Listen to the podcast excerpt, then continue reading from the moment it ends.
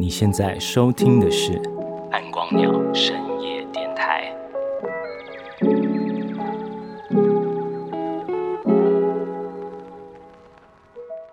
嘿，大家好啊、我是电台主持人暗光鸟先生。那这一集的节目就是这一次我们暗光鸟季电台企划的最后一集了。那如果啊、这个活动未来能够持续进行的话，或许我们还有机会哦，继续在空中相见。啊、那在录这一集之前呢，暗光鸟记在东市场的活动就是呃伦普东食堂刚好结束，然后忙到乱七八糟的一周，总算是平安度过了。应该说是慌到乱七八糟了哈，因为这是暗光鸟先生呃第一次参加这一种活动举办了，然后大部分的时间都没有搞懂自己到底应该干嘛，而且办活动你最重要就是要场地布置，应该说最基础啦，就是要布置场地。很不幸的是呢，暗光鸟先生严重手残啊，从小就是那种上美劳课啊，没有办法用剪刀把那种色纸很平整的剪出形状的那一种手残方式哦。呃，你要我锁螺丝啊、拉电线啊，或是用那种很细的钓鱼线，然后要把灯笼吊到那个市场的天花板之类的东西哦。真的是让我心累啊。那因为你很难跟伙伴解释你的手有多残呢、那你一直说我的手残，大家会觉得你很像在躲工作。所以那天如果你有去会场，然后你眼睛利一点的话，可能会看到很多布置上的小漏洞。我觉得那个八成都是出自暗光鸟先生的手。呃，那这一次我们伦普东食堂的活动啊，就一部分是用那种夜间食堂的形式哦，那邀请大家来温习一下，就这个有嘉义特色的伦普习俗了。那因为东市场呃内部的空间有限哦，所以这个活动其实就是网络报名，但也都是免费的啦。然后在我们这个食堂区块的外围呢，则是有无眠市集。然后这个市集是侏罗设计署去年开办的活动哦。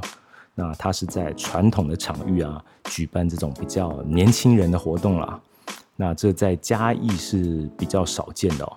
那深夜市集的这个概念啊，在这里就是更新鲜了，因为嘉义人本来就比较少在推广夜间活动嘛，呃，所以去年的无眠市集其实是非常成功的哦、包括是被邀请的摊商或是来参加的民众都觉得是很有趣的体验。就我听到的是这样啦，因为暗光鸟先生自己没去，哈哈。而且也想不起来我没去的时候我到底是在干嘛。那因为暗光鸟季也是夜间活动啦，所以我们这次就顺理成章呢，把呃我们东市场的活动跟无眠市集做一个结合。如果只听我讲的活动内容，会觉得听起来是一个蛮简单的活动啦，就是出菜给人家吃啊，让来的人就可以边吃边看表演啊，而且你也不用自己下去表演嘛。那吃完看完表演，最后还可以去逛逛市集。但魔鬼是藏在细节里哦，应该是说这个活动的细节就跟魔鬼一样可怕，哦，完全没有办法掌控啊，什么时候哪边会突然出纰漏啊？总是在那你没有想透的那些地方啊，执行的细节啊，都会在你不经意的状态下就突然从背后捅你一刀啊！暗光鸟先生对这一类的突袭事件啊，是很没有抵抗力，也没有什么反应能力的哦。一般来说，我被捅个几下就会想要投降了，就觉得啊摆烂好了，随便他了，long hockey 之类的感觉。但还好这一次合作的伙伴超级优秀啊，帮我挡下了很多可能会疯狂出糗的状态。那这边要非常的感谢，再感谢大家。这一次自己下海办活动，对下海，就觉得活动本身其实不管是流程还是一些细节。还是你自己能够掌控的，但是像天气这种东西啊，一旦他想要暴走的话，你是拿他没皮条的。那像这呃最近的这种午后暴雨啊，就是我们这个伦普东食堂这个活动的 X factor 啊。然后活动的前一天，我们在东市场做场布的时候，那我我们在那边看的雨下个不停，想说就算活动准备的超级周全啊，这场子大概还是要超冷清的，根本不会有人来。那还好，接下来的两天其实气候没有太糟啊。那诶，暗光鸟先生因为自己没有专精的领域了，像有的伙伴是很懂空间设计的，那或是有的伙伴是人际关系很广的，他就负责做呃我们沟通联系的桥梁。剩下来的工作有可能像是我们当天要出餐，那你要管控出餐的流程，那这种管理的能力呢，暗光鸟先生也是完全没有的。基本上我就没办法可以命令别人干嘛干嘛了。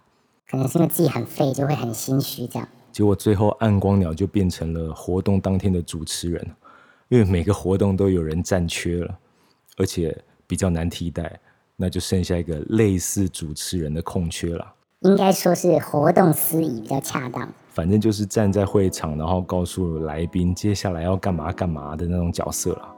既然做了，就不太想要冷场了。所以我在做主持、主持或说司仪的时候了。好像展现出比平时大概多了两倍的活泼程度哦。那我猜，如果认识暗光鸟先生的人在现场看到我，会觉得我是喝醉才上场。但我其实没有喝酒啦，至少前半场的时候没有。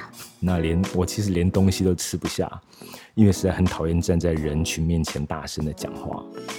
这次活动如果说有一个最大的危机点的话，应该就是市长的出现了。那平日的话，总统出现我也不会想要多看一眼。但是当你自己要站在市长面前讲话的时候啊，感觉就完全不一样。因为我能够深刻的感受到，不管是市府人员啦，还是现场伙伴的那种紧张感。不是有那种情况吗？就是有人在你旁边一直说好紧张，好紧张，然后你在旁边听久了，本来不紧张，最后也会觉得紧张了。大概就是这种感觉。但最后还是顺利度过了。呃，我们这次活动筹备的伙伴啊，加起来其实只有六个人，那完全是不可能实际执行活动的，啊，人太少嘛。啊，所以其中一位伙伴就把自己补习班的学生找来帮忙，当工读生啦，就刚好放暑假嘛，大家有空。那活动进行到一半就还蛮顺利的嘛。那我突然回过神来，发现这些小朋友超屌的。如果是我十七岁的时候啊，就是会疯狂出包或摆烂呐，或者是我打死都不会来参加这种东西哦，就觉得一点都不好玩嘛。工作两天，然后都要到晚上十一二点之类的，而且这些小朋友的危机处理能力都比我高超多的。但也可能是我太废的关系啊。然后这次活动一边进行，我也一边发现自己的卑劣性哦。一边主持，然后我一边都在思考，就是办活动的乐趣到底在哪里？就我想的都是这个流程赶快给我结束啊！表演不要再延长啦，我们快要收场了，民众不要再给我偷跑进场之类的。但是今天早上就是活动已经结束了，那看到伙伴在现场拍摄的那些影像记录啊，然后第一点是觉得哦，原来我们的会场布置看起来其实有模有样的。但也可能是电脑的魔法因为你场不完，然后看太久，自己已经麻痹了。那第二点就是那个照片里面啊，看起来那些参加活动的人好像都很开心哦。但是我想在我脑子啊。满心希望活动赶快加速进行、赶快结束的时候啊，并没有真的去感受到那种会场的真实热度哦。那你可能办活动要有趣的时候，就是你要一边能够推动活动进行，一边还是要有一点点余裕啊，去感受现场的那种温度哦。那说不定办活动的真谛啊，就是要让来的人快乐，也说不定哦。那这个单元呢，就要在我勉强挤出浅薄心得。的状态下结束了。那下一周是我们在印八九那个天台的活动。那希望大家帮我一起祈祷一下，不要下雨。然后大家也都一起来天台参加我们的活动，看看印八九天台上面的夜景啊，其实蛮漂亮的。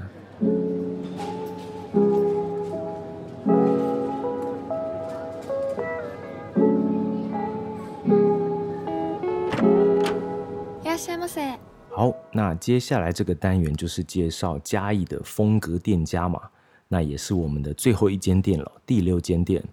那这一集要介绍的呢是智美深夜图书室。呃，智美是一个蛮奇妙的阅读空间哦，它基本上只在礼拜天的晚上开放，然后店里面的书啊也只是让你免费阅读哦，但是并不贩售。那如果你在店里没有办法把书看完，啊，你又很想看的话，可以花五十元啦，买个精致的牛皮纸借书袋啊，然后你把书借回家，这样。呃，智美他也没有在经营脸书，就是刻意的低调啦。那这种低调是希望民众啊，在意外发现这个阅读空间的时候，更有寻宝的感觉。有缘就会相见的概念啊。第一代的智美啊，它是一间店中店了，那真的是需要一点缘分才能发现了。那最近智美它是重新开张了，然后把店铺搬到了中义街这边的老屋。那不但它的室内空间比以前大很多，然后整修过的店面外观是很吸引人的。你如果乍看之下，它很像某一种风格精品店呢，但你又会看到客人都懒洋洋的窝在椅子上面阅读。那这样很突兀的情景哦，其实路过的人呢，都会停下脚步，然后稍微打量一下这个好像有点魔幻的空间呢。低调的店啦，就会有低调的老板嘛。那因为很低调，所以我们就称呼智美的老板叫市长啊，图书室的市长。本名就不要问了。市长是嘉义小孩，那他大学毕业后是留在台北工作，就跟很多北漂族一样啊。那台北其实是有很丰富的资源嘛，那产业也很多元了，是你会梦想自己有更精彩人生的城市啊。那市长他其实自己就好好体验了一番，把他想要在大城市做的事都做过一遍市长本来是做设计的，那也当过美术老师哦。但虽然在台北生活过得不错，但隐约会觉得自己好像离家太远了。那像暗光鸟先生自己是在新北市出生，然后后来搬到彰化。那我是在国中的时候才又搬来嘉义的，然后大学之后就马上跑去台北，那也是在台北工作。所以故乡对我来说是一个很陌生的概念哦。但是我可以理解啊，故乡的召唤啊，对很多人是有魔力的，特别是当你人生到了某个阶段的时候。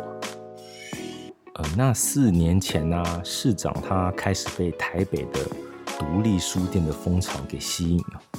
呃，其实你就算是一样的书了，如果你是陈列在不同概念跟风格的店里面、空间里面，你会觉得书的意义啊，好像也会跟着改变了。那这类独立的书店小空间呢，也更能够拉近就彼此的距离了。那可以跳脱，就是单纯的我是贩售的人跟消费的人这样。那其实很像是你只要被这个空间吸引，然后你愿意走进店里来，就很像是我们有某种奇妙的连结吧，有某些交集。呃，至美的至啊，是志气的志，账面上看起来，但它其实也象征着文字的字哦。那美是美丽的美，但市长说他觉得美啊。诠释的空间很大，不一定是外表上的，它可以是更宏观或是更抽象的啦。那于是，一个有志气，然后要靠着几乎是非盈利方式来推广文字之美的非典型阅读空间，就这样出现了。开店最初的念头啊，市长说，其实就是希望自己每个礼拜至少要有一天呢，能够好好静下心来阅读。那就像减肥，你是需要断食嘛？那如果你想要切断，就是现在社会的这种资讯爆炸啦，或是资讯焦虑啊，那这种手指最好暂停一下划手机的动作，改成翻翻书籍吧。手指的功用其实很多的，或许能够给心灵啊更好的新陈代谢。这点暗光鸟先生自己是蛮有体会的哦。就我虽然自己是有阅读的习惯啦，但通常是一阵子看书，然后一阵子又不太看。那我本来觉得这种周期的出现很奇怪，但后来慢慢发现哦，你自己想要看点什么东西的时候，我自己通常会跑去图书馆借书了。那想要看书的时候，通常就是脑子有点混乱的时候。那你想要专注在一件事情上，然后去摆脱这种混乱。呃，读文字你其实是需要专注才能把文句读懂的，这可能跟听音乐就不太一样。然后这种专注啊。其实是能够帮你摆脱一些比较零散的思绪哦，就是视角的集中这样。那这种视角的集中，我觉得是能够放松自己的。那我觉得这是阅读一个其实是蛮好的副作用啊。智美还有一个有趣的概念哦，就市长他自己说这个概念叫做书店前和书店后。那你在走进一间书店要买书之前，那可能因为是在智美已经翻过，那觉得啊这个东西蛮有趣的，我想要带回家收藏。那你也可能是在书店里面看到有兴趣的书，但是它是被密封起来的。那但是你却意外的哦，在智美找到了它，然后所以智美它就变成了一个桥梁了，就是为书籍的贩售啊，开启一点良性循环吧。那市长他是说，如果你希望生活里面呢有人能够支撑你，那你应该要先伸手去支撑别人哦，就别人才会来支撑你了。一代的智美慢慢吸引了一群想要单纯阅读的朋友。啊，大家时间一到就会来这里集合，很像那种没有说出口的约定啊。但是也因为人越来越多啊，智美的那个小空间就开始失去了本来那种很像躲起来阅读的惬意和玩心啊。所以最后就出现了第二代的智美。那市长说，他觉得能够把呃在现在这个地点这间老屋啊打理成你看到的模样，根本是奇迹哦。因为成本上的考量，所以他们没有找工班或是师傅来装修，全部是靠市长跟伙伴等于自发性的协助了。像今天谁经过啊，来帮忙定个脚架啊，明天谁又来帮忙擦个玻璃，但是最后店面的呈现几乎达成，就是市长对这间二代店的想象啊。大家如果就算没有走进去店里面了。在外面看都会觉得那是一个感觉非常好的空间哦。非盈利的店家是很难持续经营的，那所以有很多客人都希望经济面上能够援助智美，像是刻意买个借书袋回家了。那因为亏本经营嘛，所以智美在现在的二代店是没有装冷气的，就你把开销放到最低。那他也是希望把门窗打开，让风可以自由的流动啊。那如果你这样还是愿意留在店里阅读的朋友，那你就是市长愿意一起阅读的人了。那二代智美它很有趣的是，它有一小块区域有铺上木头地板，就在它厕所前面的那一小个区块。那那那个区块其实就是第一代智美店面的大小，就真的很小啊。那过去时常进出智美的老朋友看到大概都会会心的一笑。市长对嘉义啊这个城市有个蛮独到的见解，他觉得嘉义像是一颗溏心蛋那市长自己是讨厌吃蛋的人，他觉得蛋黄很干了。但是半熟的溏心蛋呢，除了有酱汁调味，那蛋黄也是很浓稠滑顺的。所以嘉义县呢就很像是纯净的蛋白，然后嘉义市就是那个很精华的蛋黄。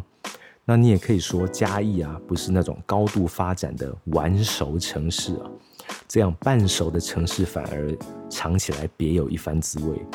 那市长也觉得嘉义啊，我们的慢步调很像是王家卫电影里面那种刻意做出来的慢速影像啊，是我们全体市民很有默契。然后刻意维持的生活节奏，是想要保护我们这座城市啊这种特有的慵懒或者说惬意吧。呃，很多人现在跑来嘉义玩啊，就是因为嘉义现在还保有就是早期台南观光客没有那么多时候的调调啊。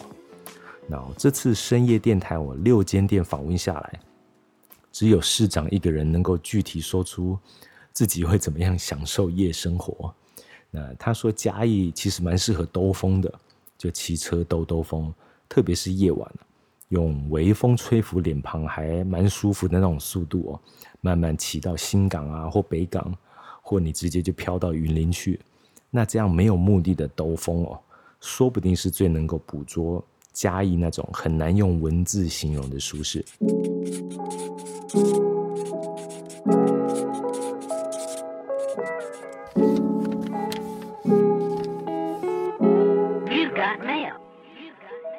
最后这个单元呢，我们一样要跟大家分享一下我们从民众那边收到的明信片，然后分享一下民众的夜间生活提案哦。那呃，这叠明信片我翻来翻去哦，最后我觉得就选一则吧。我觉得真的蛮值得大家醒思吗？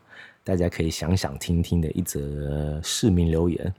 那这封明信片，他说他自己是个呃考上大学之后就去台北念书，在台北工作，那一直到三十岁以后才回到嘉义的人哦。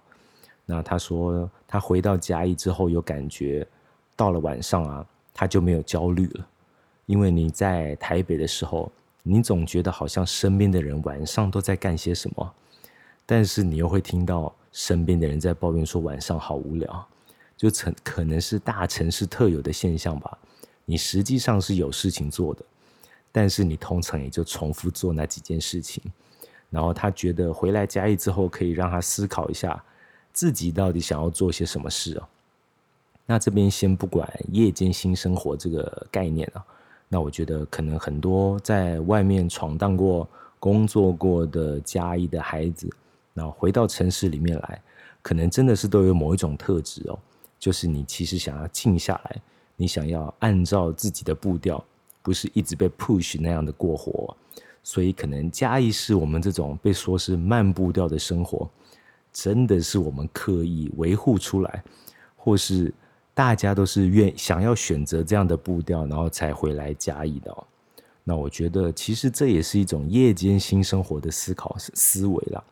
就是我们并不是说一定要发生什么，更像是你怎么安排你的夜间啊夜间时段呢？在这种你比较感性啊，比较想要放松啊，比较有余裕的时候来做些什么，那对我们精神上是比较有舒缓的效果，那也更能开启就是怎么样美好的另一天了。好，那我们暗光鸟的深夜电台啊，六集就到这边告一个段落。那我们可能就在下次的暗光鸟季再会喽。